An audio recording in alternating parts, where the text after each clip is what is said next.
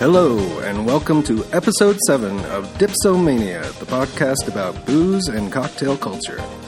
I'm Jake, and in this episode, Lance and I take on one of the most classic of classic cocktails, the martini. But before we do, just a note that we would love to hear from you, our listeners. Tweet us your suggestions and corrections because we know we need them at DipsomaniaCast on Twitter. Now, on to the martinis, and yes, they are definitely made with gin.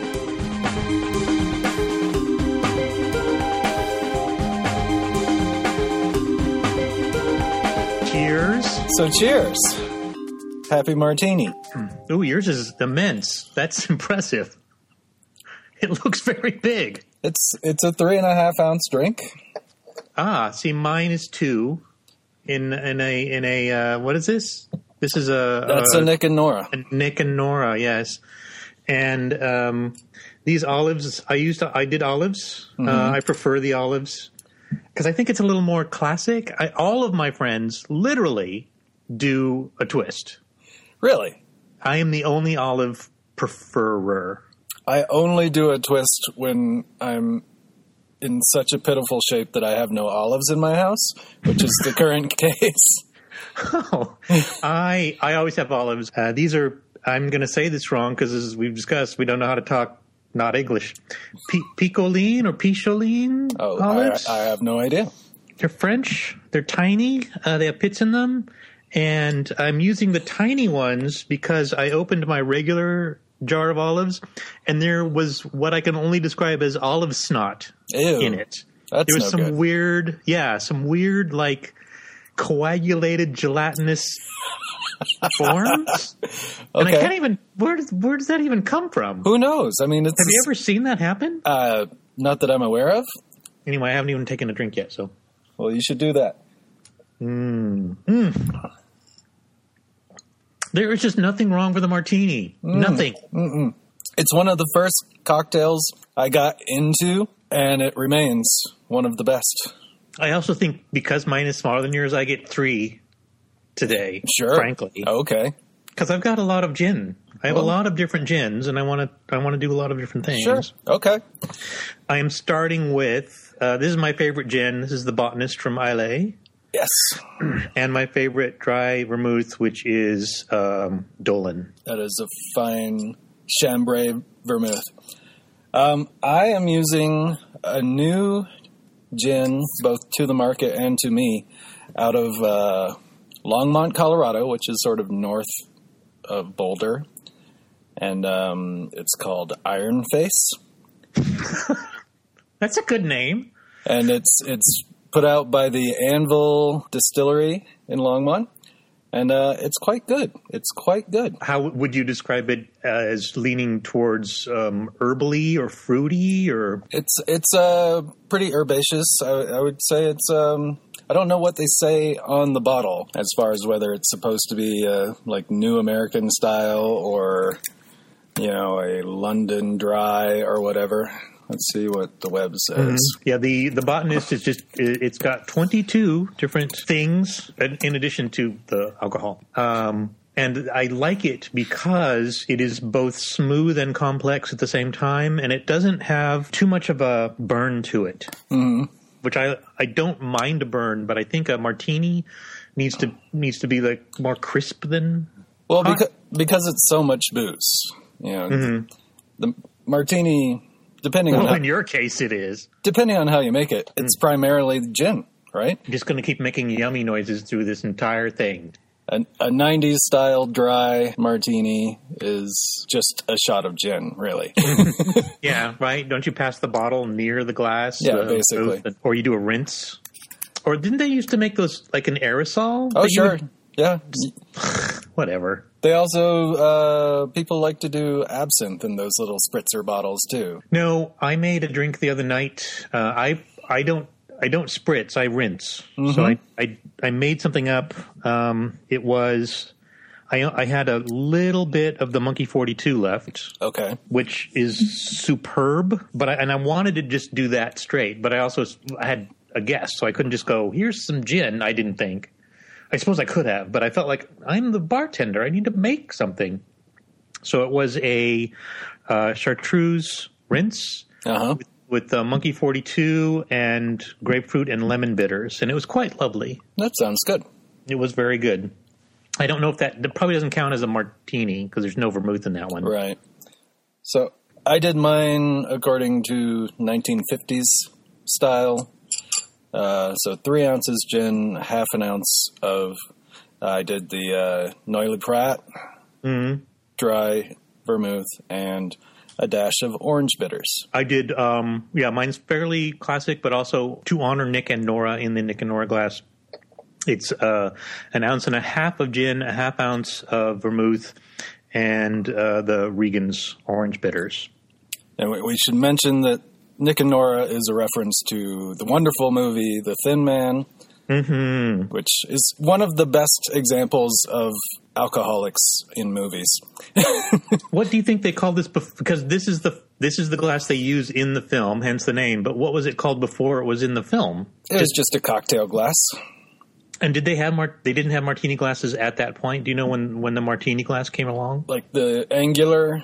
Yeah, like the Conical. classic, yeah, martini glass, not the Um, cocktail glass. I don't. No, I don't think not so. a coupe and not a I, I have this I have another glass that's kind of like a tulip, but it's not I think it's a liqueur glass. right. But I often serve uh, my aviations in that because the cherry just sits in the bottom so nicely and it's like a little planet in a in a galaxy. yes. So I say. So just real quick, the Iron Face gin is labeled as Rocky Mountain Dry gin. So basically, it seems to be on the you know in the in the dry gin family. So it's like a London Dry. I'm throwing my pits in the garbage. Sorry about that. I enjoy my olives very much. And Maybe that's why I like the olives because it's like a little meal. Uh huh. You get a salad with your drink. It's it's not as um, you know copious as a Bloody Mary, which kind of goes overboard in my opinion. And it does, the, the brininess does do something for the drink. You know, I don't like a dirty martini. Right. I do. I did used to. Here's my martini history. I was going to ask actually. And so- Initially, I di- I did do the vodka martinis and I did Grey Goose because I told myself I could taste the difference, and I am still convinced that I can taste the difference. I do like a Grey Goose. I, I was a Kettle One guy. I believe Kettle One is the most popular vodka in the country, I believe you're right. at least by somebody's measurement. But this was back in the 1990s, so You were ahead of your time. it, it was fancy to find Kettle One. Yeah, Gr- Grey Goose had Grey Goose was kind of a well. Everybody when I started drinking, it was Stoli. You do Stoli or Stoli Cristal. It was super fancy, and of course, you did call it Stoli, not Stolichnaya. I was not a big gin fan, um, and I think it is related to the history of vermouth in that there were there weren't a lot of good quality gins. Right.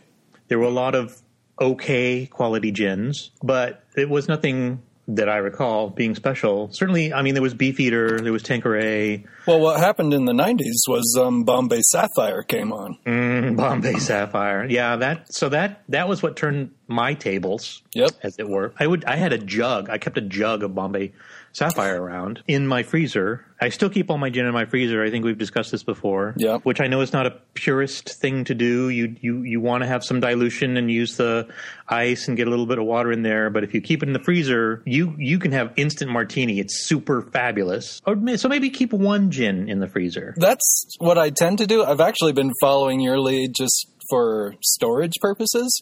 And I, I have like four bottles of gin in my freezer now, Yes. just so it's not out on the counter. I'm I'm in the same boat. I have I have four gins, two Genevers, and one bottle of vodka. You have two different Genevers? I do, um, and I don't even like them. but one I got uh, That's, because that's why you still have them? yeah, kind of. One I got it made by Anchor here in San Francisco, Mm, mm-hmm. um, and it's not quite as dirty socksy as. No, I say Geneva. Is that wrong? I have no idea, honestly. I've heard people say it both ways. It's just a little bit more We natural. should we should tweet out to the Bulls people and say how like I did I did did, did you see Oh, I saw. I asked Luxardo uh, via tweeting how should I be pronouncing their signature liqueur is it maraschino or is it maraschino? Mm-hmm. And they did tell me that I am correct with my uh, debonair pronunciation of maraschino Which which I am adopting wholeheartedly. um, because it, it does come from the Italian or it is Italian. Mm-hmm. Um, and like, you know, maraschino, I'm, I, I'm sure it's just a bastardization. You look at it and that's how you want to pronounce it. But again, we don't pronounce it shul. We say school. It's We true. don't say, we don't say schedule. Other people say schedule, but we say Well, schedule. They're So- British or Australian, so Maris, maraschino. It just makes sense. So it's not affected. So no, No, it's, it's- it's it's actually fantastic because you got your reply and I retweeted it, and one of my one of my Twitter contacts was like, "Well, duh, it's Italian," wh- to which to which my response was. Remember the part where we were talking about how we can't say non-English words at all? So- exactly. So this one you get right. So I'm I'm while we're talking, this will be a test because the, the Luxardo people came back fairly quickly to my request. So I'm going to send a twit twit tweet to Bowles, and they are at Bowles Geneva or Jennifer, and see if they oh they have two actually they have a 1575 What? I don't know. Uh, that's a different Geneva, obviously. And Bowles has been around that long too. I had this discussion. Bowl, Bowls uh, has been around. I I first knew about Bowls from like crappy blue curacao and stuff like that. But you have to you have to talk while I type. but they they have been around forever, and they I I believe their starting point was the Genever slash Geneva, um, but then they branched out to curacao and other like you know just kind of sports bar level mixers, which I never had a grand opinion of them, but then they. Brought back the Genever and sort of rebranded it and got the nice tall bottle with the pretty label and everything they're kind of upping their legitimacy these days. I'm going to say there's a bet riding on this. Um, There you go. Maybe maybe it'll happen more organically. But remind me that I did go back to Whitechapel this week I saw that, yes. uh, after. It, it opened last month, I want to say, either November or December, and um, You didn't especially like it. I did. I didn't. I mean, I, I I will. You know, to to to their favor, it was we went opening night, which is always going to be a bit of a shit show. Yeah. Um, and and it was it was overcrowded. Um, Like opening opening night or like Opening- a- opening night. Like not No. a, not a soft opener or it was anything not like that. soft opening. This was an opening night, so everybody was there. Everybody who's anybody was there, and everybody who's nobody was also there. including and, uh, you. including me. and they're they have a they have an ample cocktail menu. Uh, it it runs for pages. They have two pages of gin and tonics. They have three, I believe, pages of martinis. Well, then because they're this doing- is the gin place, right? It is a gin place. Um, they have something like Specifically. three hundred gins that you can try. It should be your favorite bar. It should be my favorite bar. Uh, I would I would agree wholeheartedly. But the, but uh, again, for those who don't know me, I'm not a big crowd fan in Sure. the first place. The other thing about this bar is, uh, which is fairly typical for a bar, but you don't notice it until it's brought up to you, is that there are no. There's one door to get in and no windows. So when it's crowded and everybody's drinking and talking and lapping and exhaling, it gets very warm and sort of moist in there Yep. and also um, all of the surfaces are either tile or um, uh, there's there's no carpeting. There's no every everything's a blank surface, so it's loud. Were were the walls sweating?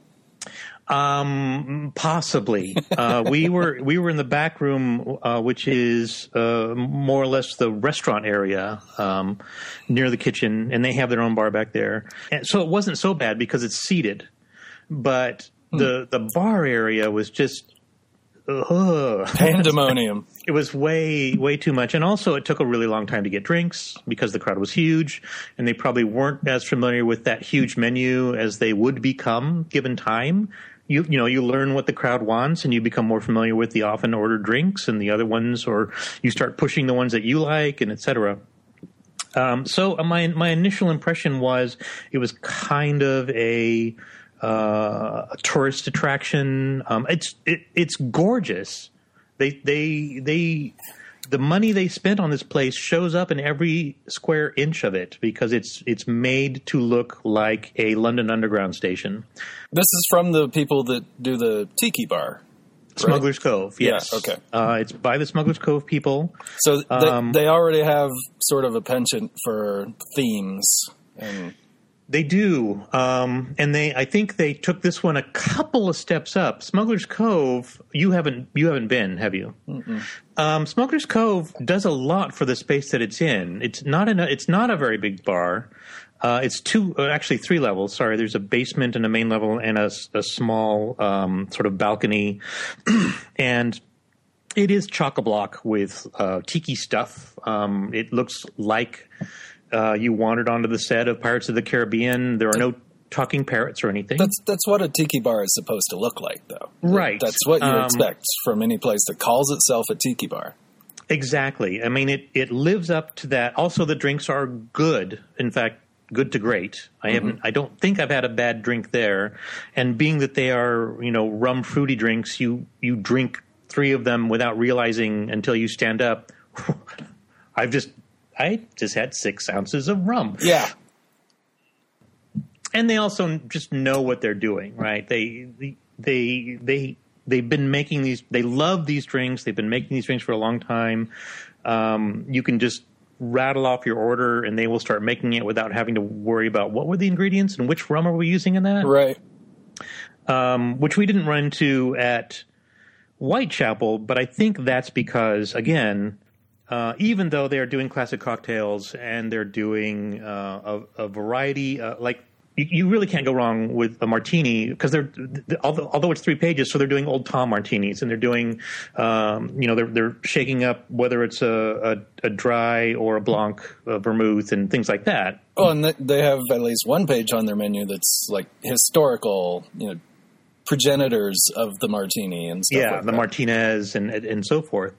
Um, so benefit of the doubt, I, I can see that going on the opening night was probably not the best uh, taste of the bar that you were going to get. So we went back this week, um, and one of one of the people I was there with uh, was actually employed by the bar to uh, put on the facade, so to speak. So and not the de- not the designer who who drew up the plans and said there's a pipe up here and and this is what the this is where the botanicals go and all that thing but she um, applied the the uh, lacquer to the walls so they look like they've been you know Wow, covered okay. with soot for generations and was telling us about the details that you can't see because you know it, it's San Francisco so it's vaulted ceilings and the the ceilings are covered with stuff like the the bar area itself looks like the tube in that it's a it's a round vaulted ceiling Mm-hmm. that's completely tiled.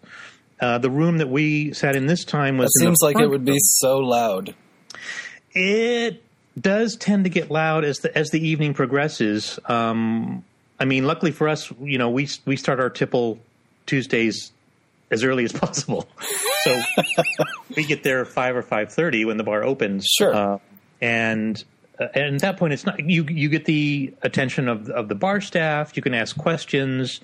Um, No, it's it's uh, really disturbing how alike we are in these aspects. Like five o'clock is my favorite time to go to a bar because It- nobody's there, and you get to chit chat with the bartenders, and you get it's wonderful. I one to one I- time. recommend it to anybody if if there is a bar that you've been meaning to go to see when it opens and go when it opens because they're going to be excited to see you and happy to see you uh, they're going to have the time for you um, if you do have questions about the menu or if you this is also the time to have a special order and see what the bartender can come up with for you It's the best time to do bartender's choice. Yes. Um, so the first drink I had uh, was one of their specials, which was called. Um, it wasn't a Savoy. Oh man, I should write these things down when I order them. Um, I don't remember what it was called, but it was really good. Did you tweet it? I might have tweeted it. I don't. I don't recall. Uh, the second one, I though I do remember because it is a classic. I had a Singapore Sling Oh, because I've never had one oh, really? and I've heard bad things about it. I don't know. When you gen well, I'm what I say is when I say that I, I mean that generally speaking, when you order one, it's going to be syrupy and Oh, sweet sure. and kind of blech. So I thought, well, this if you're going to have a Singapore sling and you're going to have it in the classic style, Right. this would be the place to do that. So I got a really good tiki recipe book, and it included a Singapore sling. And I started making Singapore slings that summer for my wife and I, and we just loved them. We had such a good summer just drinking Singapore sling. So I, I have nothing but fond thoughts for Singapore sling. And explain what's in them because I don't, I didn't really read the ingredients. I just ordered it. From, from the top of my head, I can't. So Oh, okay. I will. I will. I will uh, cons- So I- consult the internet. I was there with my drinking partner as usual, Dinah, who um, has, I believe, been to Raffles in Hong Hong Kong. Raffles. It's the hotel where the Singapore sling was originated. okay. Uh, either she or her partner Joe had been there and had one, and they said it was terrible because it's a tourist drink that you go to Raffles to have. Sure. It- So at this point, it's like probably you know a bottle they keep in the fridge and they pour it, and here's your Singapore sling. okay, so uh, according to Wikipedia, which is not always the best place to get cocktail recipes, but according to the IBA specified ingredients, you have gin, cherry hearing, which is a cherry brandy, uh, Cointreau, orange liqueur, and Benedictine with some grenadine, pineapple juice, lime juice, and Angostura bitters. That's a lot. It is a lot. Um, so I, I'm going to say that hearing is probably the, the the the taste that I would most apply to it Mm-hmm. was cough syrup. Sure. That's that's the that's the combo of the Benedictine and the hearing, I bet. Yeah, so I wasn't impressed. Um, I probably won't have another one. Okay. It didn't. It didn't hit. It didn't hit my pleasure zone. Well, I my- mean- my danger zone. That's that's a different podcast lens. Yeah, sorry. Okay. But no, it's it's a sweet drink, which is not your thing. It's not our thing. Well, it wasn't here. It wasn't too sweet, which is what I appreciated about it. Because I, I, I, I may, or maybe because my mouth was set for it, because I'd been told so often that it's kind of syrupy and. But but uh, on the other hand, it's not really a winter drink either. It's not Hmm. something. No. So probably the season was wrong. Um, I can see sitting out on a sweaty porch and having tons of those. It's it's a great at home drink, I think, despite its many ingredients. Um, you can shake up a bunch of those and just have a party on your back porch, and it's good times. if you have a back porch. Yeah. Um, uh, so, so having had that and, and being unimpressed with it, uh, our uh, waitress Elspeth uh, d- did ask what I thought about it, and I was like, uh, "Not my favorite drink." And she goes, "You know, it's not mine either." Yeah. And I was like, "Okay, if we agree on that, what would you recommend that I try?" Mm-hmm. So then we moved in. This is was the dangerous thing because keep in mind I'd already had two cocktails. Sure. and these were full cocktails. I was not doing the safe bet here. and um, Is that an option? well, you can you can do the shims. You know, you can you can Oh, go a sure. little bit lighter. Yeah, yeah, I- yeah, yeah. being that you're in a gin bar, it's probably harder. Mm-hmm. But um, so the third and the fourth drink, oh boy. uh, ooh, uh, were were spectacular. Were really good. Um, so uh, my my earlier um, hesitancy about the bar, I have to take it back 100. Um, percent Um, We had a really good time. Um, the the room we're in, which is if you come in the entrance and you immediately make a left and circle around, it's called the uh, distillery because it's it's made to look like a well, not any distillery I've ever seen, but they have these uh, lighted, bubbling lamps on the wall, and inside each lamp is one of the botanicals that you'll find in gin. sure. Along the ceiling are pipes that are presumably we we thought it was kind of Willy Wonka ish. Like Uh-huh. maybe gin would start flooding out of there. Right, right. We'd all be buried in it, which none of us would have. Uh, that would have been right up our alley. Sure. But being that it hasn't been around for a very long time, and also it's not in the choicest of neighborhoods, but they've done a really fantastic job of, of having the staff be right on point. The drinks uh, were all really well made. Everybody was happy, and you you do just want to get up occasionally and wander around and look at the. It's just crazy beautiful. I mean, it's really a nice bar inside. So when you come to town, we'll- we'll we'll definitely make that a stop. Well, my wife Heather, since she started listening to this podcast, is adamant that we have to go to San Francisco and visit you. So, Okay. Well, there's yeah, there's a few bars here, and there's more coming. It's just yeah, they're opening the the guys. I'm, I'm Oh. surprised actually. There was a uh, neighborhood that you would describe as not quite choice. Well, th- so the bar is on the corner of I- Turk and Polk, which is in the Tenderloin. Mm-hmm. Uh, and if you know anything about San Francisco, the Tenderloin is the one area that still hasn't been gentrified. Even Like, it- still, it refuses to get gentrified. Okay. um, it is it is a crack whore haven. it's it's it's it is fairly dicey walking along the street. You're you're like, uh, should I take my phone out? Probably not. Mm-hmm. Again, I I I feel safe because I'm a big dude, and uh, even though I would probably run away screaming, I I think I present. You know, I Yeah. I would think if you're a lady, you're going to take more precautions than I'm going to take in this neighborhood. But you know, take Uber there. Don't walk like I did right? and and you're fine. And it is right, basically in the heart of the Tenderloin. It's it's it's like near Civic Center, and and uh, but the, they probably you know got that lease for less than they could anywhere else. Sure.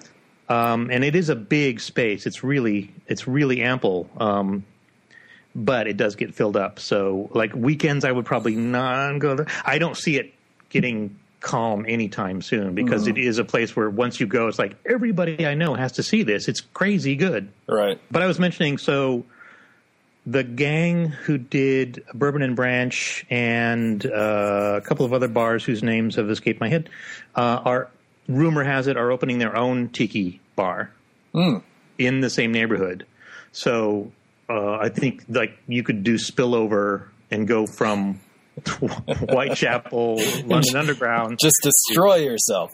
Why not? you started to tell. I don't know if you finished. Sort of your relationship with the martini. You used to be Hmm. a vodka martini guy. yeah. I assume that was circa like mid '90s or something like that. Yes, if memory serves. Everything gets a little blurry for me, but prior to that, my experience, my, my cocktail of choice would have been a Tom Collins and probably a vodka Collins, if I'm being honest. Um, well, because you were more of a wine guy, right? I was more of a wine guy, yes. Um, and and red wine. Well, you know, I did I did the transition from white to red. Like I was a I was a lightweight in it- where alcohol is concerned, and that was um, not accidental. That was by choice because I was brought up with someone who didn't handle their alcohol well, and was also when they got into their cups became angry and slash violent Right. so I didn't drink at all in high school. I didn't even when I turned 21, my mother wanted to take me out for a drink and I'm like I don't want to drink. I just I've seen what happens to people and it wasn't until a, a really a really bad summer when a lot of bad things happened all at once being that I was in a car accident, lost my job, got thrown out of my apartment by my roommate because I had lost my job Sure. that I decided it's time to start drinking. um, and and and luckily for me, this was the age of the wine cooler. Uh, Mm-hmm. And uh, what was the other? Um, there was like a, a, a um, oh Like Zima. Zima, exactly. That's exactly what I was trying to think of. Which is which? What is a Zima, or what was it's, a Zima? It's malt liquor. Oh my. So um so yeah, we would do those and and luckily for me I was old enough to buy all the alcohol that I could possibly want because I was of legal age. Um but I still I didn't enjoy the taste of alcohol, which is why I was buying wine, Wine coolers Zima. and Zima. Yeah. So I started with white wine, and went, uh, um, I moved to red wine after being convinced by friends in Denver, actually, that red is the way to go. If you want to have some complexity in your drink and you want to really taste something interesting and doesn't taste like basically fortified grape juice, Sure. you need to go into the reds. Which No- which I, I will dispute now. I've had some really really good white wines. Yeah, uh, and and I was just going to say, you know, I, I don't mean any dis- disrespect to people who love whites, but if given the choice, I will always take a red over a white.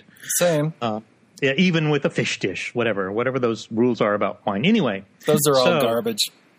the the wine with food Yeah. rules. Those, those are all garbage.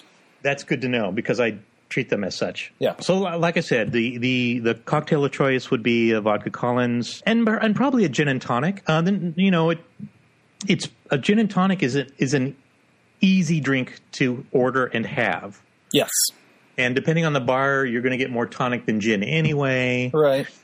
Uh, and the gin that they serve isn't going to be doing any arguments in your head. So But it's it's still a palatable drink. Like it's it's a It tasty is. drink. Even And a it's- bad gin and tonic is as a a de- good drink, it's Yeah. a decent drink. But it was, as, as you said, it was um, when I was introduced to. Well, actually, I'm going to say there were two gin moments for me. The first was um, Bombay Sapphire, Mm-hmm. and um, and the reason was not because it tasted good. It was but because pretty, It glows in the dark. uh, which you mentioned to me Or before. act- it actually, it doesn't glow in the dark. It glows under black light. Blacklight, yeah. So they would make drinks in this one bar that would gl- it literally glows like a sapphire. It's a Mm-hmm. blue glow, and you were like, "Ooh, cool! I'm going to drink." It's like it's like having a flaming drink without the flaming. Yeah, I have So- n- I have never known that until you told me, and Uh, yeah. It, so I Mm-hmm. it, don't make- know. it Which, makes me want to get a bottle of sapphire. put it under black light.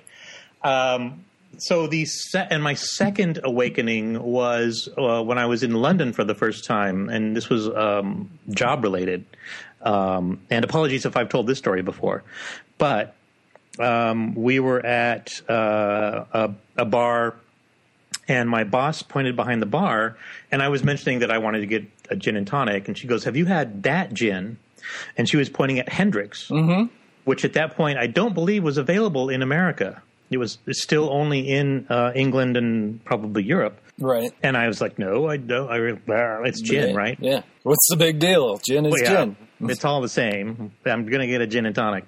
And um, the bar was nice enough to pour, you know, a little taste of it. Mm-hmm. And it was awesome. It was so good and different. I, Because re- of, I really want to know if Hendrix has changed their recipe or if my palate has just changed. oh, d- is because it's less interesting or No, it's just different. Like these days, when I drink Hendrix, I taste rose. Like Mm-hmm. I, I taste the floral aspect.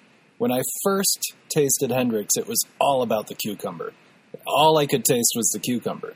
Yes, uh, I would tend to agree with that, and I wonder if it's. Well, we could tweet them too and say, "Have, have you? Are you fucking with the cucumber?" But so that was my second, like, oh, gin can be not at all what I thought. Like, because vodka is vodka, and to me at the time, also like rum was rum and tequila was tequila, and I didn't really pay that much attention to it. Right. Um, but that the the spectacular difference between having Bombay Sapphire and Hendrix, and then exploring more into the the gin realm. because because just just to step back, like the the reason Bombay Sapphire was sort of a revelation in the mid '90s was back then it was just like what's the smoothest gin you can find? It was like what's the least sort of punch you in the facey kind of Yeah. gin, Yeah, and Bombay Sapphire was that. Whereas Yes. starting with Hendrix, complexity started coming into the equation, and it's just blown up since then. Th- We have gins now that are just bonkers, like uh, Uncle Yeah. Uncle Val's, and you know, you're the second person who's brought up Uncle Val's because they they at Whitechapel. That's at least one of the bartenders like favorite. Like, he was pushing that. He's like, "This is what you want to drink," it's and a I've had it. it's a crazy gin. It didn't strike me as unusual, but maybe because I didn't really like I was mixing it with things. Uh huh. and I wasn't I, I hadn't sampled it on its own.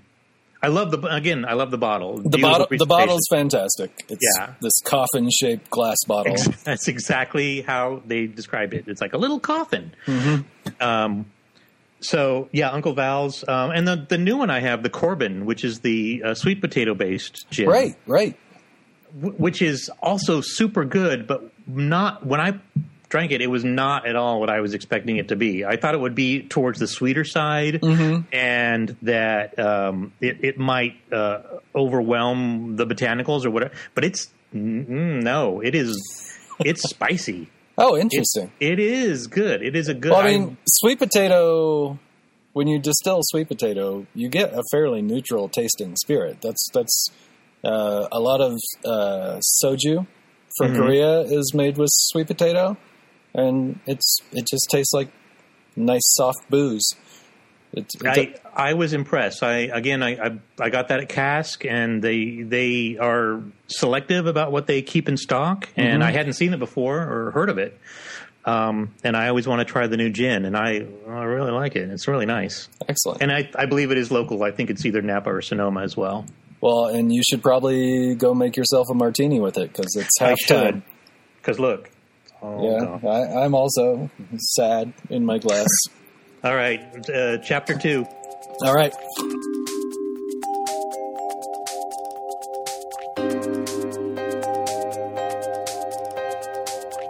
Alrighty.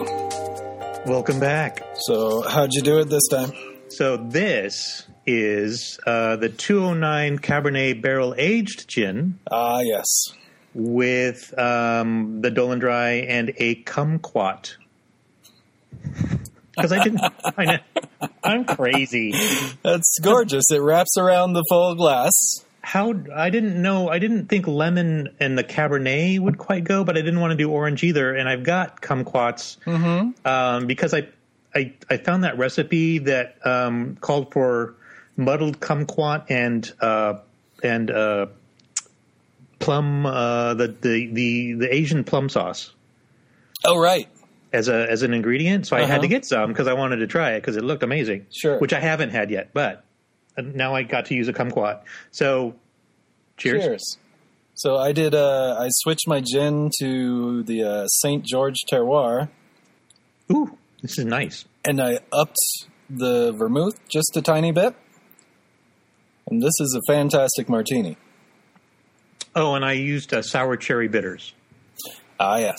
I used my homemade, um, the one I called Madras blood orange bitters.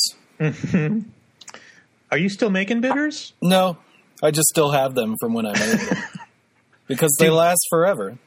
Did you did you give those as gifts for for Christmas or anything? Yeah, I gave That's it. I, I gave it to several people, mm-hmm. including That is- you. that is perfect. Oh, that is good. Mm. So the uh, the 209 barrel aged gins, I don't believe they're making them anymore.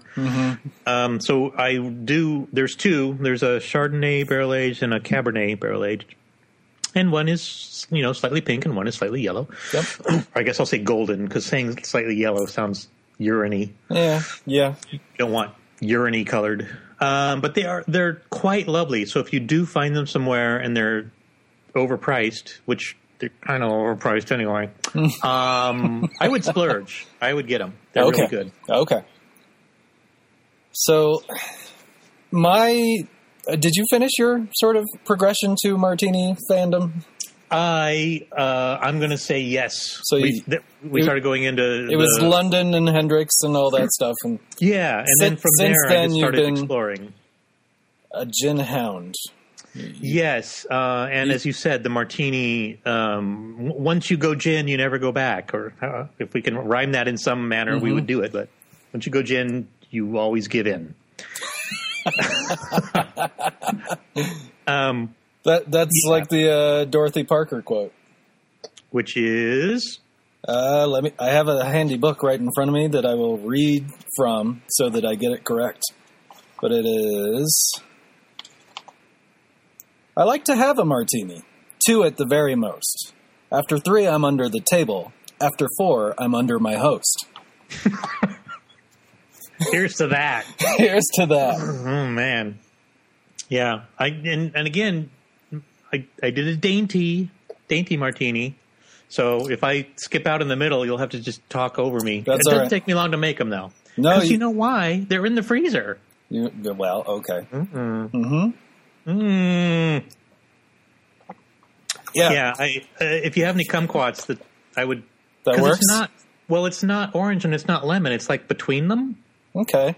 So it, yeah, it does work, and it's a lovely smell. Scent, smell, smell is not a good word. Smell is like yellow. Yeah, smell. how, how does it smell? No, it has a lovely scent. Bouquet. So I can't really pinpoint why I started d- drinking martinis and making martinis, but it was the mid 90s and it was one of those drinks that sophisticated people had, you know? And if I would go to a bar once I was out of college, Yeah. um, I'd get myself a martini just so I'd seem fancy. Were you an early drinker? Were you in high school drinking? No, Not at all. Not No. beers or anything. Hardly at all. Um, my senior year, when we were cleaning up the house to move, um, my mom offered to buy a six pack for a friend and I if we would paint my room. Mm-hmm. And that might have been the first time I had beer in high school. Like, it- I, I didn't. I, I turned my nose up at it. I was judgy of people that drank. That would mean I I was that too. Uh, in high school, there was th- what we called the parking lot crowd. Right. I was never part of that crowd. I didn't smoke weed. I didn't drink. I didn't do any of those things. No, I was I was so straight laced. I didn't even curse. Like, the first time I cursed in front of my mother, she was aghast. I was I was really good at cursing. it, it took me a while, um, and I I can't explain why. Because it does. I mean, it's lovely. Cursing is great. I Yes. recommend it to everybody. Um, Scientifically proven to be therapeutic. is it really? Yes. Well, that's fucking great. Right. It's amazing. Um, so okay, so mar- martinis for you, like post college, you said. After college, like once I had a job and was making money and stuff like that, like and did you dive directly into the gin, or did you stop off at Vodka Land? No, well, I had been influenced by media somehow, and somebody, and I, it could have actually been my grandfather, because, and I want I want to talk about this eventually, so I'm sort of trying to save some of it. All right. but, but he's my primary influence in terms of like you make drinks at home and you have drinks daily and stuff like that. The way I behave is modeled after my grandfather.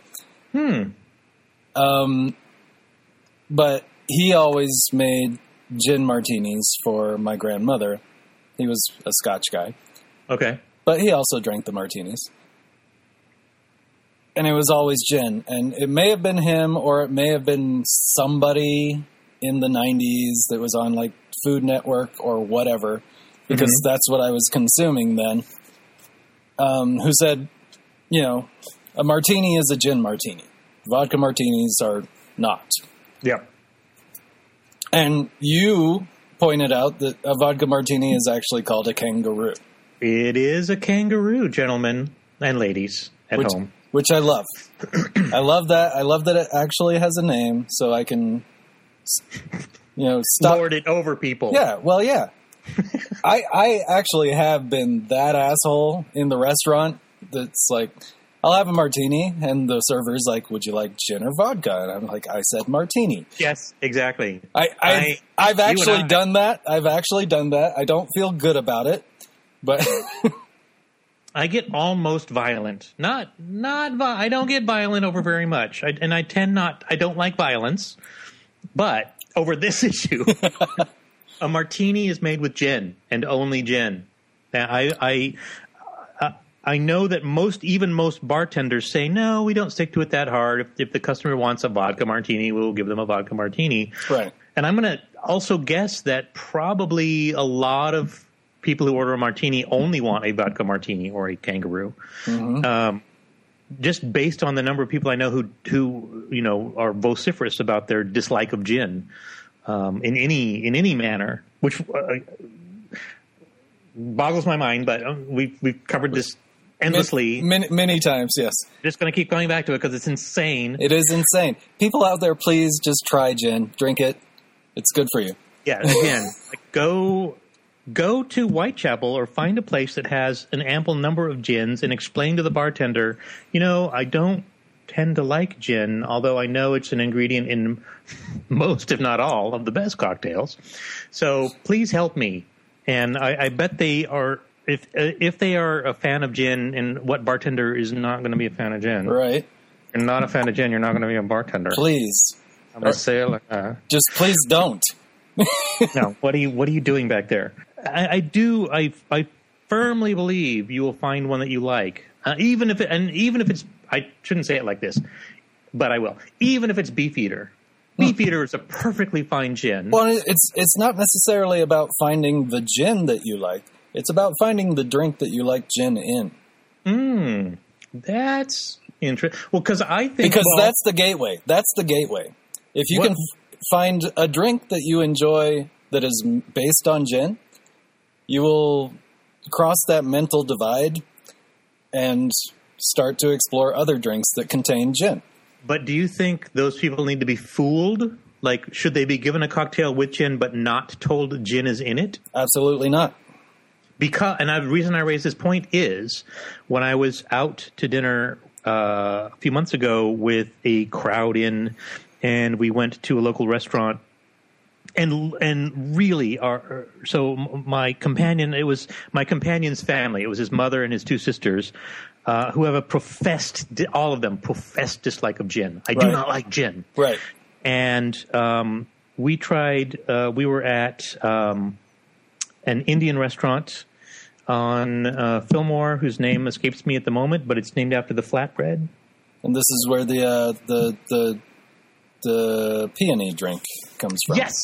Did I tell this story? I'm always telling. I'm like I'm becoming my mother. you tell the When same I- stories. When I when I talk to my mother on the phone, I hear, I tend to hear the same stories. But anyway, I'm pretty sure we published the peony story. So and yes, and they didn't, and and they professed that they could taste the gin in it, and I I wanted to debate that point, and I'm like, no, you can't, because there's a lot of things going on here, but to them it was the juniper. Mm-hmm. They could taste the juniper. so I recently started a new job, so I have new workmates, and I work in downtown Boulder, so I have access to all kinds of great restaurants and bars, and after work activities. So we went out and we did one of those puzzle rooms where they lock you in a room and you have to solve the puzzle to I don't know what you're talking about, but go ahead. There, there's there's a thing. It's called the Enigma Room. It's all over the place in different cities.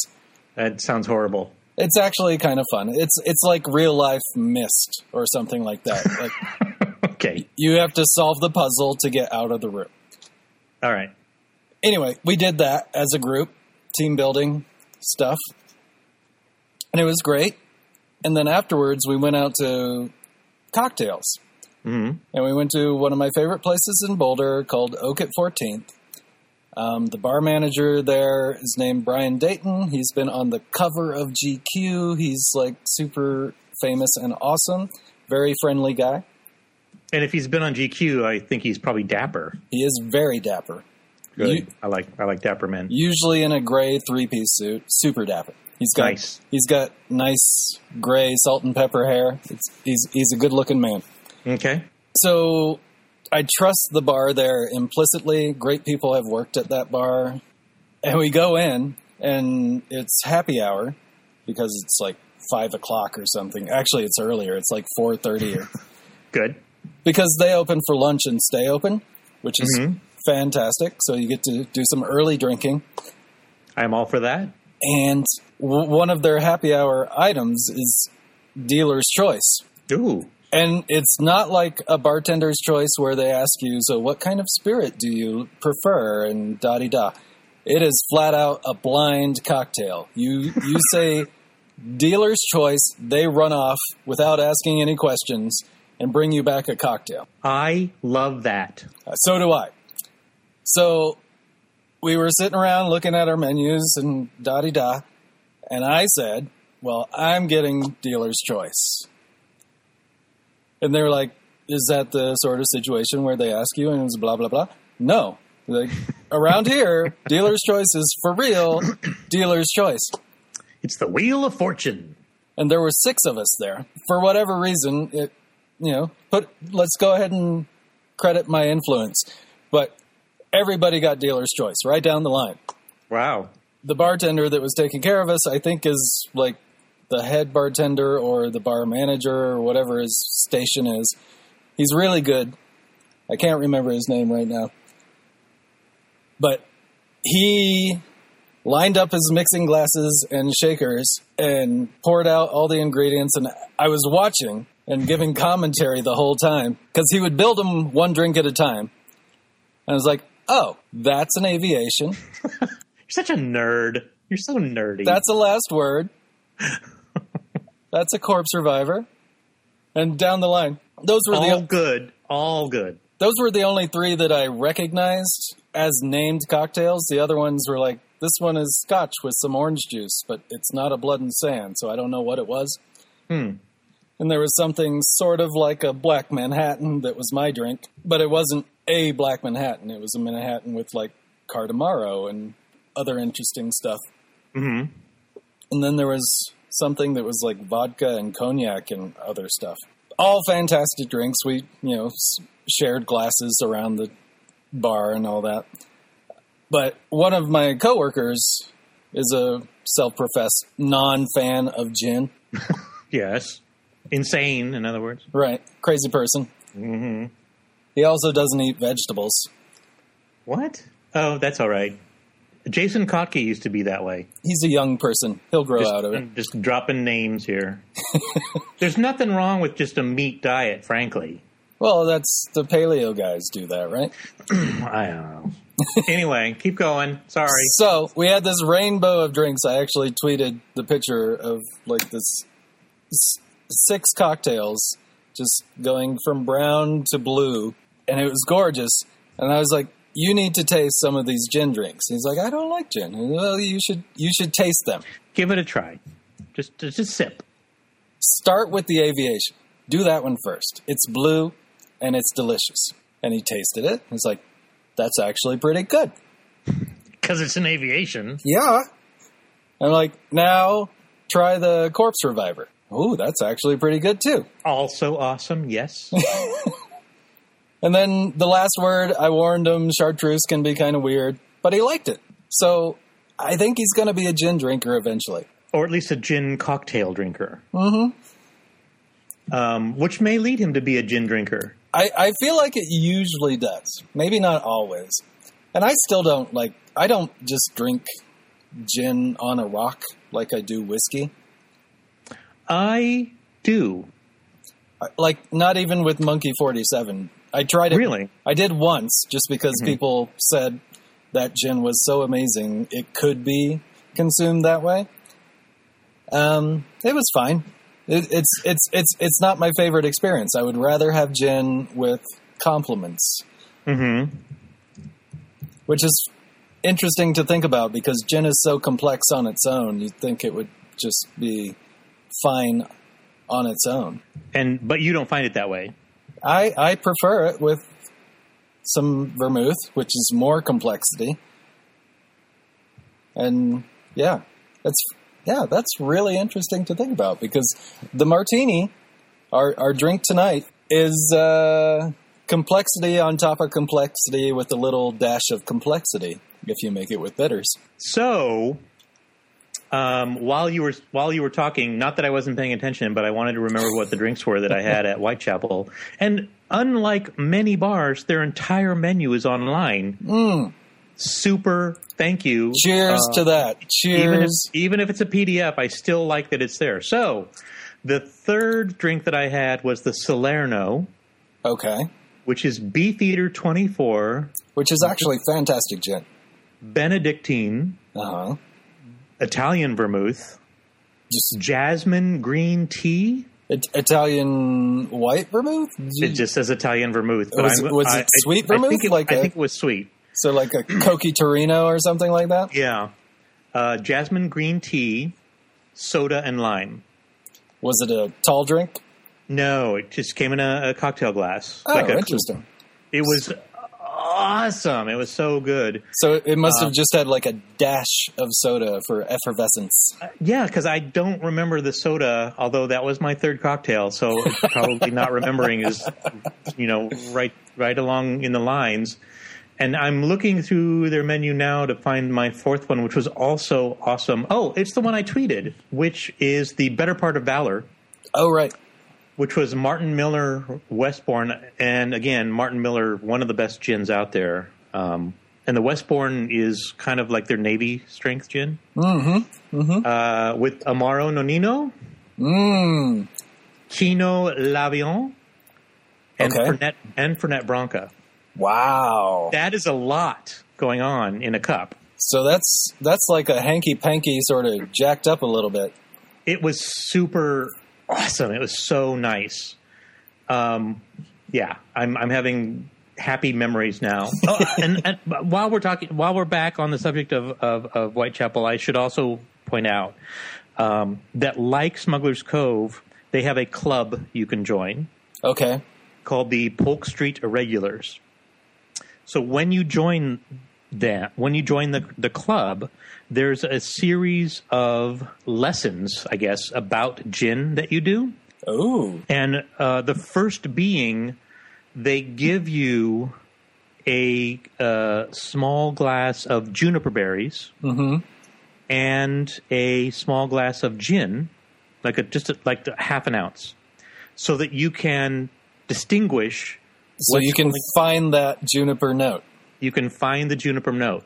Okay. So you kind of crush the berries if you want, or whatever you want to do with it. With, Because with this the is berry. something you've said, like you're not sure you can identify juniper in gin. I'm I am not, and I haven't I haven't gone through the lessons. I joined the club, but I was having so much fun just like exploring the menu. I I didn't want to. oh, you did join it. I did join. Um, Okay. so so it's two phases. One is that series of lessons about gin. So they give you flights of gin.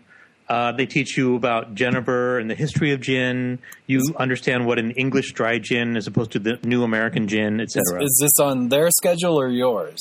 Like, do, do you get to walk in and say, like, do my class? Or, Uh, it's it's entirely up to you. Okay. So you can go, I believe, you can go in order, and then when you check out, they they'll check off on your it's it's it's uh, available on your phone or however you want to manage it, so that they can keep track of your your club membership. Um, and also because they have like three hundred gins. Um, you also mark down which of the cocktails that you've had and what gin is in there so that you can sample without having to sample uh huh. all of their gins so that you can keep track of oh i've had the beefeater 24 I, i've had the tanqueray 10 i've had the whatever and but i haven't had blah blah blah Yeah. So you, that'll influence your ordering. It's like, find me something with this in it. exactly yeah you can point to you can point to a bottle and say what the fuck is that mm-hmm. give me something with that in it and then they can look at the menu or they can probably make something up Well, and presumably they've tested their recipes so that they have Beefeater 24 in that cocktail because that is the best fit gin for the flavor profile they were going for. one presumes again so, so talking to uh, the lovely young woman whose name has escaped my head who Elspeth? helped no no elspeth was the server I'm, I, I was referring to the artist who did the touch-up work on the, Oh, on right, the- right, right, on right. the atmosphere Sure. they were testing out the cocktails on on them as they were constructing the bar. Mm-hmm. So I, I do believe there was a, a great deal of testing going on about which ones are going to make the menu and which ones are not. Um, it's like I said, it is an ample menu. There is a ton of stuff on there, and there in addition there are also nightly specials. So it's crazy. Like you could go every night and get something different. I'm just going to pause right now and restate the fact that this St. George terroir gin martini I have is fantastic. You really is, and is that is that the the piney one? It's the one where they collected botanicals off of Mount Tam and did all the distilling with those, and it's my favorite sort of crazy gin. crazy gin. Well, it, it- yeah. So I Yeah. have I have categories of gin. Like my my baseline gin is Tanqueray these days or Beefeater. Can so can you make a martini with Jennifer? I'm sure it would be a different drink. I'm. I think that's going to be mine because, like I said, I'm. Yeah, I'm you- doing. yeah, yeah. You're doing small ones. Oh. And the weirdest, uh, the weirdest drink I've ever made was a Jennifer with a beer. Yeah, I, I'm. Beer, It would B Y R R H. beer, um, which tasted a bit like burning rubber. Yeah. Um, I'm gonna suggest you not try to experiment with Jennifer Okay, for your last martini because you- I'm. I'm you're, going to go make one more. you're Can you probably keep- not gonna like it. Can you keep our audience uh, entertained while I'm gone? It'll Well- just take a moment because my gin's in the freezer. It'll just take a moment, so I don't really have to. Plus, I'm the editor, so I can cut everything out. Magic. All right, I, I'll be right back. All right. All right, so Rusty Blade, specific for KNL Wines, which is a local company here. Okay. That does a lot of um, like they go to the manufacturers and say, just give us something special. Right. So this is Rusty Blade cask strength single barrel, and Rusty Blade is a um, Old Tom, I believe. This is bottle number fifteen of batch KL one one two For K and L wines. for KNL Wines, um, and I did this with a twist and uh, again with the Dolan, and uh, this time with Boker's bitters. So very near to a Martinez. Oh yeah, so good. So Um, yeah, um, we're I ho- am- we're horrible at ter- telling long stories on this podcast, but my, my we're great at it. my uh, as far as my journey to martinis, History, yes. um, like I said, I would drink them when I went out to fancy steakhouses and stuff like that. And I, there, there's a when we moved to Colorado, there was a uh, chop house, which is Mm, you know steakhouse type of place, maybe a chain, whatever. Um, and if you ordered a martini, they'd bring this giant tree of different olives in little cups. a tree. Yeah, like a metal spiral that had little cups welded onto it. And With olives in it. yeah, so you, they had normal pimento stuff, they had garlic stuff, they had blue cheese stuff. Okay, that just seems okay. Go ahead. I It- don't mean to it's, interrupt. it's totally excessive, but they were also, you know, making, you know, giant like six ounce martinis, probably shaking the hell out of them regardless. So it was that kind of place. It's where it's where fat lawyers went to get a steak and a martini or Or five. just they don't have to be fat. Why do you? No, don't don't be wait waitist. Waitist. They could you could you can be lawist Okay. 'cause- yeah. but they don't have to be fat. They could be rich. I mean, if they're if they're having five martinis and a steak, they're gonna get fat. They you know okay. I'll give you that. I'll grant you that. anyway, we used to like that place a lot, and we would go there, and I would get the martini, and I'd pick my olives from the giant tree of olives, I love that scene. and it was great. It, it, it by my standards now, probably not the best martini, but it was it was a great experience, and that's So I'm I'm sorry. Is the martini is the olive tree for the martini? yeah. So they bring you the martini and then like pick your olive. They actually bring you a tiny shaker, like they they make the drink, they transfer it to a teeny tiny like one person shaker. Right. and you and they pour your first serving, Right. but you have spare martini in the little I- shaker. Is that place still there? Can we go? When yeah, I go? oh, yeah. absolutely. I totally want to do this thing. I, It I just don't sounds know if they amazing. still do the tree of olives. I need to. They will do it for us. I, I need to research, but I, oh my god! it, it's it's it's a great experience. It's it's you feel you know like a king. Mhm. It's like I will have a bl- I will have a garlic stuffed All olive. of the olives. yeah, I'm going to fill this glass with olives and pour gin on top.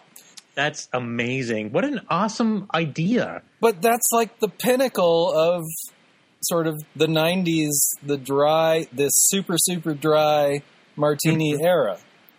Do you know what gin they used? Did it matter?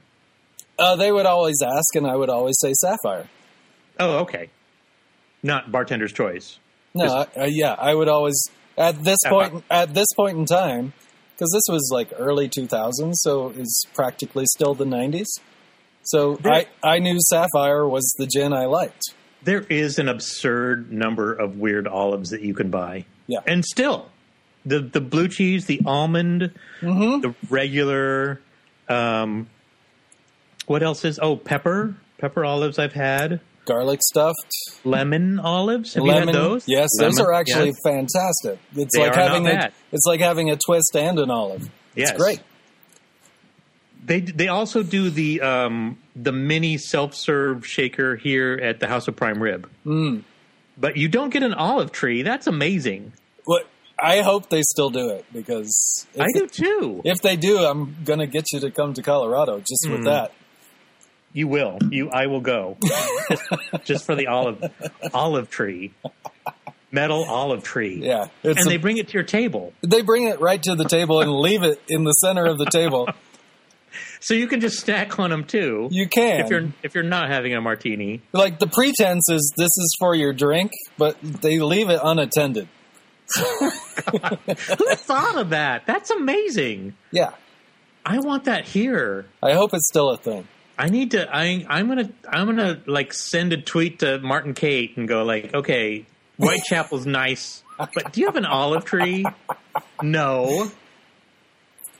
Right? Right. That I mean, that's a page by itself. The the olives that you can put into your your martini, and don't don't make me choose. Bring me the olives. Oh yeah. Awesome. Now, did they? So, but, but- so did you? Did you like pierce them with a toothpick, or did you just plunk them in? No, y- yeah, you you load up a toothpick. Yeah. Or I think they might have given you like a nice cocktail pick. Nice. You you Oh. you would put like two or three on a pick and put I that wanted in to you. show off my cocktail pick, but I took it took it away. I have these beautiful. They're literally sterling silver cocktail picks that I bought because I do like an. I I think the presentation is pretty important. Do you spend your Sundays polishing your silver picks? I don't. They they keep their polish pretty much. Like I can I can. um Because I have sterling silver picks and they're gross.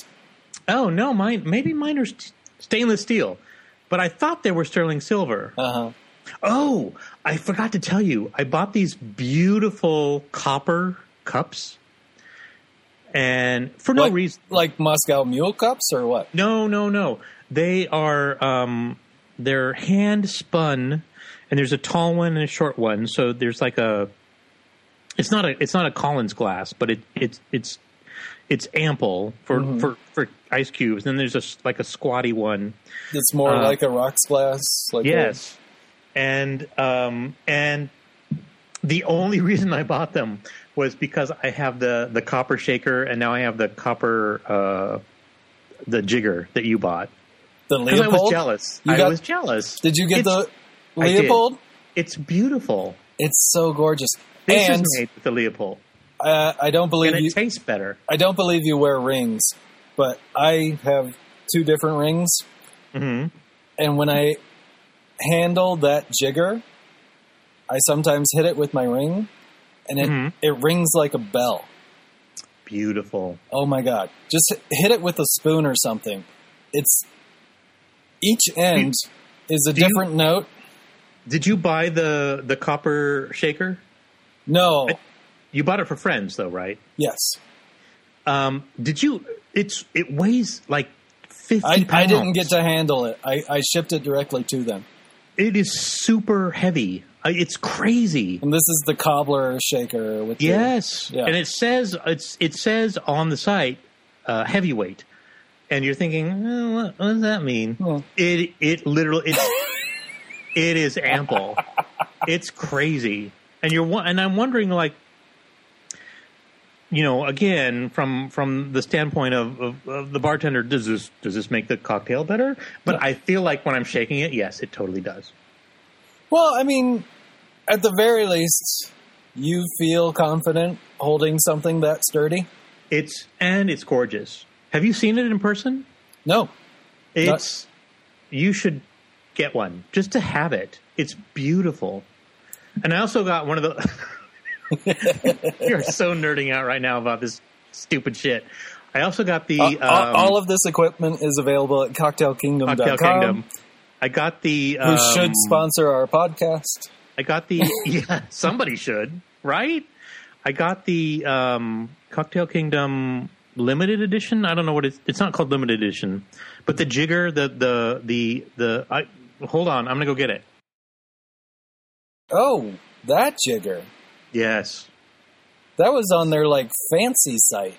It is their fancies. Yeah, so this was out of stock for a while. That's Let me made. just- that's made with. That is made of silver. That that's coated in silver. yes, it's it is so uh, let me explain it to the the kids at home. It's it's So- a stepped cup. It's a It stepped is a stepped measuring cup, cup. with a with a lovely handle attached that I think was probably attached by like Paul Revere. um, the by stepped cup. Um, so the each half ounce is marked by a uh, The cup gets wider. yes, but So the distinctively circumference- wider. The circumference of the cup increases at each half ounce. It's so lovely, and and only you, I think, only you and I would appreciate the beauty of this jigger. That's And amazing. I so and I bought two of them, not You two bought- of these. Oh, no, I, I oh, mean I oh. bought so I bought the copper one that you have because it's beautiful. yeah, I actually, and I, I- and I actually bought didn't it. realize they made the Leopold jigger in copper because the Leopold jigger on its own in stainless steel is amazing, Mhm. but coated in copper. mhm. Oh my god! Yeah. So I was at um, oh god, Boxing Room, which is a local restaurant, and and and I think I mentioned this last time. And what they do is they put a rubber band around the the center because to handle it, you know, to flip it, yeah. they found that it was a little slippery for them. So I make a mess every time I make a drink with the Leopold jigger. So apparently, put a rubber band Interesting. around it, and you can grab it it. I, I don't know if that's my problem. I think or get this beautiful. Thing. I, I think I get like tentative about it and jittery. So I just I end up because throwing it's so pretty. I throw the booze well because I handled the jigger in my left hand, which is not my primary hand. Oh no! Don't do that. Why do you do that? That's probably my problem, huh? Mm. All right. and and this was made by this was made with the Leopold jigger. I did not use the the fancy schmancy jigger. This is almost like this is like I don't know dress jigger, Yeah, that's that's amazing. formal dress jigger. That that was not a cheap little piece of equipment. It was not, but um, I I appreciate the tools, Yeah, you, you you need to treat yourself every once in a while. and So- I and I do like. So the other thing is, I'm just going to throw this in. I know we're running out of time, but. Yeah. you can see the the portions of this clearly in a darkened room without having to check. Okay, that's an important point. Important point. Um, we are over time, but I want to quickly run through like my little martini history stuff.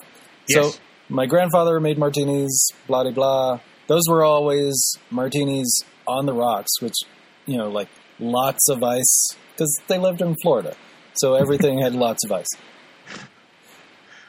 So that was that. That was my first impression of a martini. Then in the 90s, martinis were super dry, and that's how I liked them. And I would like literally, you know, wave the mixing glass next to the vermouth bottle, and that would be enough.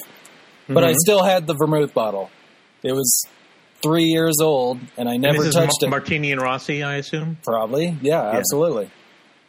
Um, at the same time, I bought this book, which is Nice. called It's beautiful. uh, The Martini by Barnaby Conrad III, who, based on the inner sleeve, looks every bit as you know country club Pretentious. country club pretentious as you would expect. He's the third, the third Barnaby. But it's, it's a beautiful book, though. it's actually a very nice book. It's all about sort of cultural references to martinis. So that's that's where I found my Dorothy Parker quote. Mm-hmm. Um, it's a good book. I don't know if it's still in print, but I like it and I keep it on my shelf. That was the 90s into the 2000s, and then I got into then the whole pre-prohibition craft cocktail thing started to happen, and I got into that. So how how did you get into that? What what prompted that? Do you do you remember? Well, I mean, I was making drinks all the time anyway. It was just I was making the drinks of the time, which were dry martinis and mojitos and stuff like that. Right. So But then, but what's but what's what what like prompted you? What switched you to understand? Oh, I can do more. I can do interesting stuff. There's a there's a history that I'm missing. Well, the the industry switched. But you weren't in the industry. No, I wasn't, but I was a consumer of the industry. But so, but what did you? you- Was there like? Did you walk into a bar and somebody made you something that was like, "What the fuck is this?" Or was it just sort of you just sort of eased into it? No, it was just cultural. I Okay. think. Like, you know, I, I'm an observer of the industry, and that's where the industry went. And I was like, oh, this is interesting. It was like, so that like the steakhouse martini with the olive tree hmm It's kind of that's a weird sort of modernization. Not quite. Don't quite want to call it like a bastardization. but Yeah. it's it's not a classic martini. So you took it upon yourself to explore what was going on. Yeah, I I started to seek out the actual bars that were doing the craft cocktail thing, Okay. and by that extension, I started to do the craft cocktail thing at home. Like that's when I learned that I enjoyed Manhattans, and that's when I learned that I actually cared if you shook my Manhattan versus during it. hmm And that's when I learned about all these other drinks, you know, the aviation, the corpse reviver, all these things we talk about all the time. And then I circled back to the martini Yeah. I was like, wait, the martini used to have like actually a lot of vermouth in it co- Mhm. compared to like the dribble or the nun. Yes, it was an actual cocktail. It was an actual cocktail. It had bitters in it. That was a surprise to me.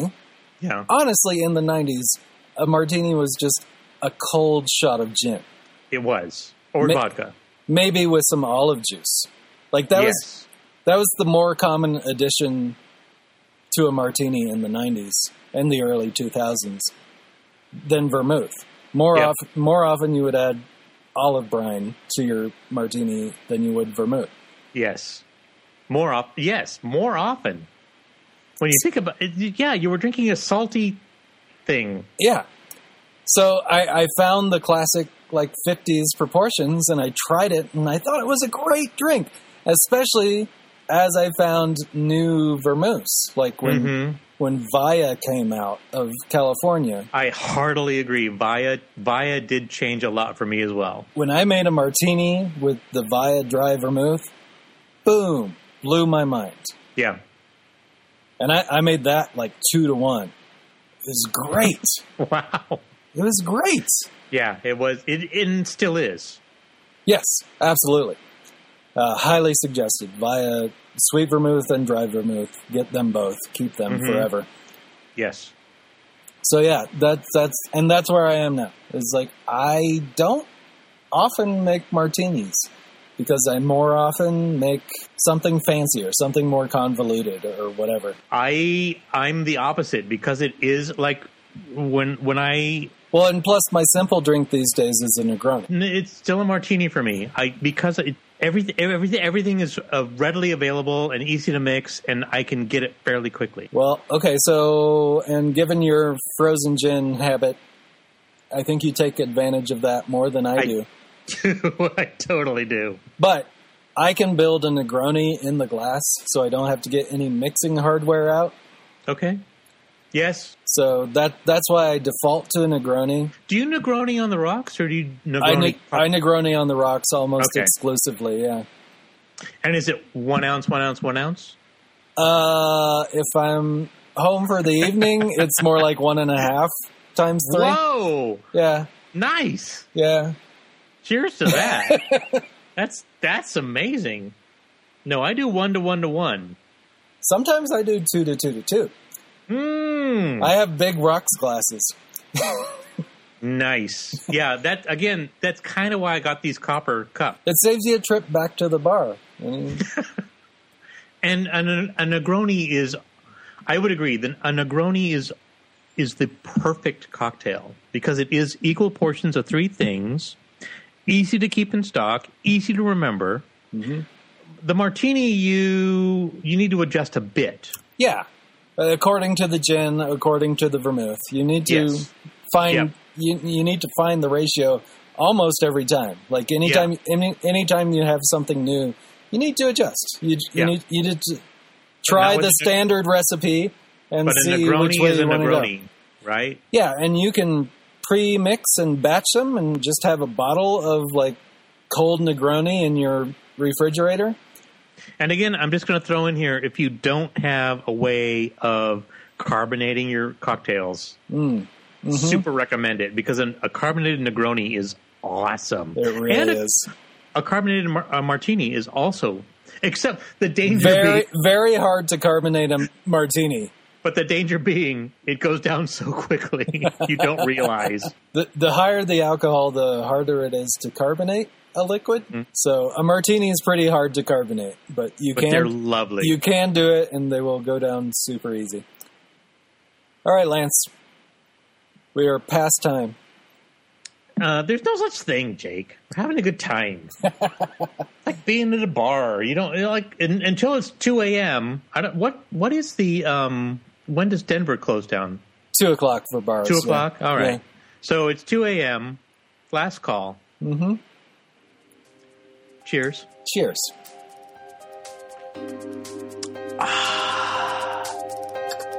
Thanks for listening, folks. Bye, everybody.